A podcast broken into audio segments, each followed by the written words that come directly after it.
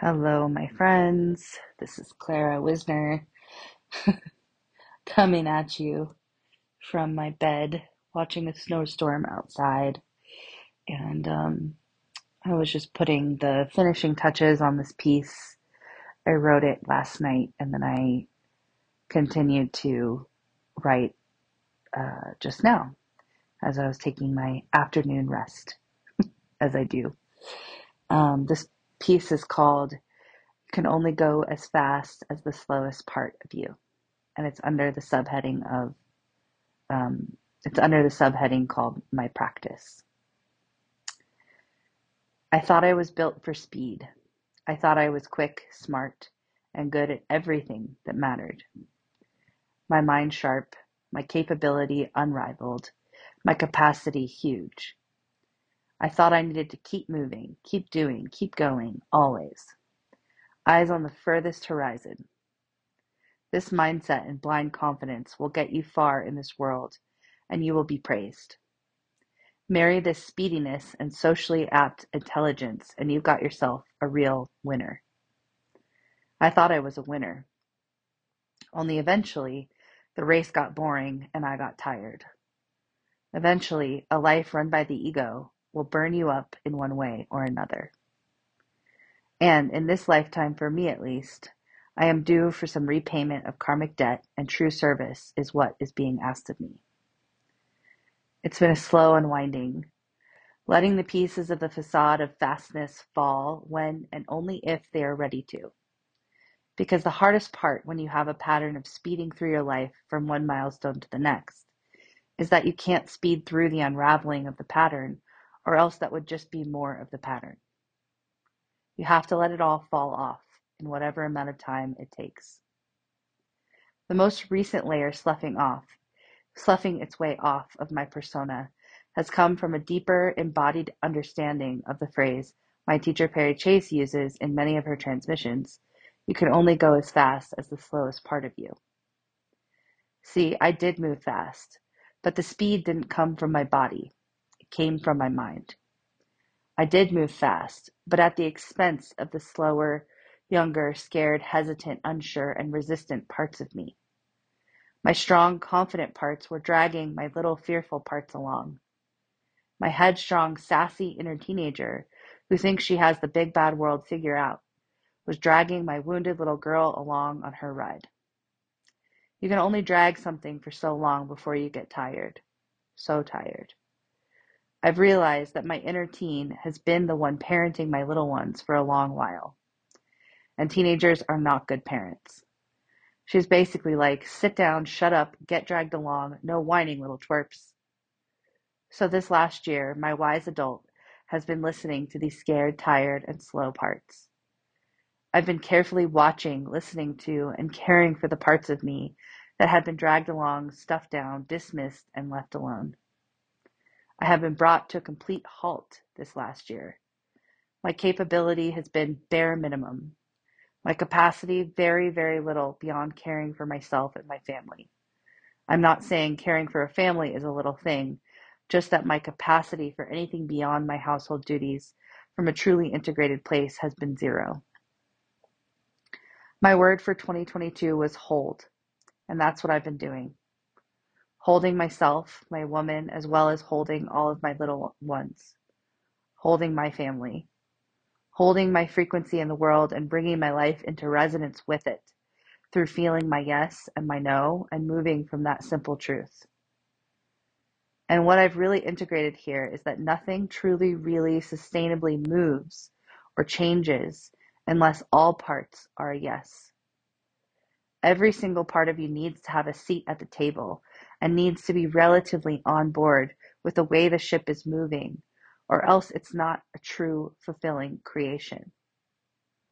Sure, you can go, you can do, you can make a lot of shiny, pretty, dazzling things happen. You can even make a ton of money and have a material life that 99% of the world might wish they had. But you won't be happy. You won't be content. You won't be fulfilled. You won't feel whole. And chances are you'll end up feeling really burnt out at some point because you made those things happen at the expense of other parts of yourself. You punished, coerced, manipulated, strong armed, and dismissed yourself to get to the external goal. And at the end of the day, self abandonment is the most painful thing.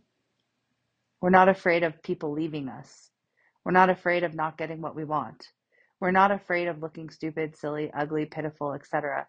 We're afraid of what we'll do to ourselves after those things happen. We're afraid of how much we'll abandon ourselves. When our inner teenagers, punishers, success chasers, external validation seekers are dragging along our fearful, slow, resistant parts, there is no wisdom leading. There is no unconditional love. Self holding is the answer to all of it. We mother ourselves into true transformation. We love ourselves into who we are meant to become. So, this is this piece, and um, you know, it feels, it almost feels like it wants to be longer. I think there might be more, you know, another piece in along the same grain because this is similar to my last, I think it was my last piece I wrote called um, something about integration. Um, this is an integration piece as well. It's about integration, right? It's about integrating all of our little parts and really letting them all have a, have a seat at the table. And this is the subtle difference. Giving them a seat at the table is not the same as letting them drive. So we don't let our little wounded one drive our life and we don't, you know, give in to all of her all of her demands. Um, but we do listen to her and we do have to allow her space and we do have to let her express herself or else she will take our life out eventually. Eh, that's the thing with these little wounded selves and these and these little um, you know these resistant, slow, sad, wounded, uh, young parts is that if we keep ignoring them, eventually they come out sideways in really toxic ways or they they start kind of exploding and blowing up different pieces of our lives um, and they start you know creating like self-sabotage is what people call it um, and you know they start like there's just ways that they just come and they take over our lives like if we don't listen they will get our attention in some way and I think a lot of what I was trying to say here as well is that it's not always about how your life looks externally. Whether, right, like like you can have your inner teenager running the show and you can have a huge, you know, for example, career on Wall Street. But if there's no wisdom leading, you are not headed in a good to a good place. Like you will not be happy. Right? I mean, how many people in the world have so much material success and are miserable, right?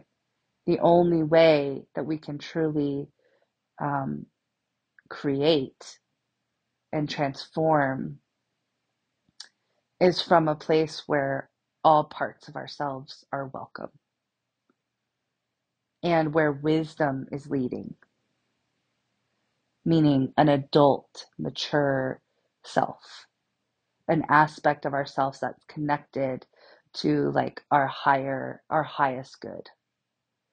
Uh, and this is a really big part of the way that i work with people is that we work with our different parts and we start to um, we start to really come into awareness and connection with all of these little parts of ourselves and we give them voice we let them express we don't let them drive we don't let them hijack us. We just let them come to the table and we let them speak and we hear what they need. And this is how I work with um, the personality, the ego, is by giving voice to these different aspects of self, getting clarity on them, and then in turn, ultimately strengthening that mature adult self. Because that's what happens when we start to disidentify from these egoic selves and we start to bring more and more attention and awareness to our wise adult self, there's a way that actually giving expression to these younger, wounded, um, hesitant, or even the you know the more confident, like the inner teenagers and the the success chasers, the validation seekers, right? Every time we give them a voice and we actually express them and we see them as not us, that actually strengthens the part that is us, that is actually who we are beyond all the patterns, without all the patterns or those selves. And so, um, so this piece is, you know, it's me talking about my process with this, but it's also a beautiful um, example of how I work with people, with with my one-on-one clients specifically. A lot we work with this um, these different aspects of self and and feeling into what they need and integrating them through that process. Uh, and so, yeah, I have two ways to work with me right now. I have a couple one on one spots for alchemical journeys. These are one year and one year minimum. Um, and it's a deep dive for sure. It's an intimate, um, big investment in yourself energetically and financially. And then I have Fed, second round coming up at the end of January, beginning.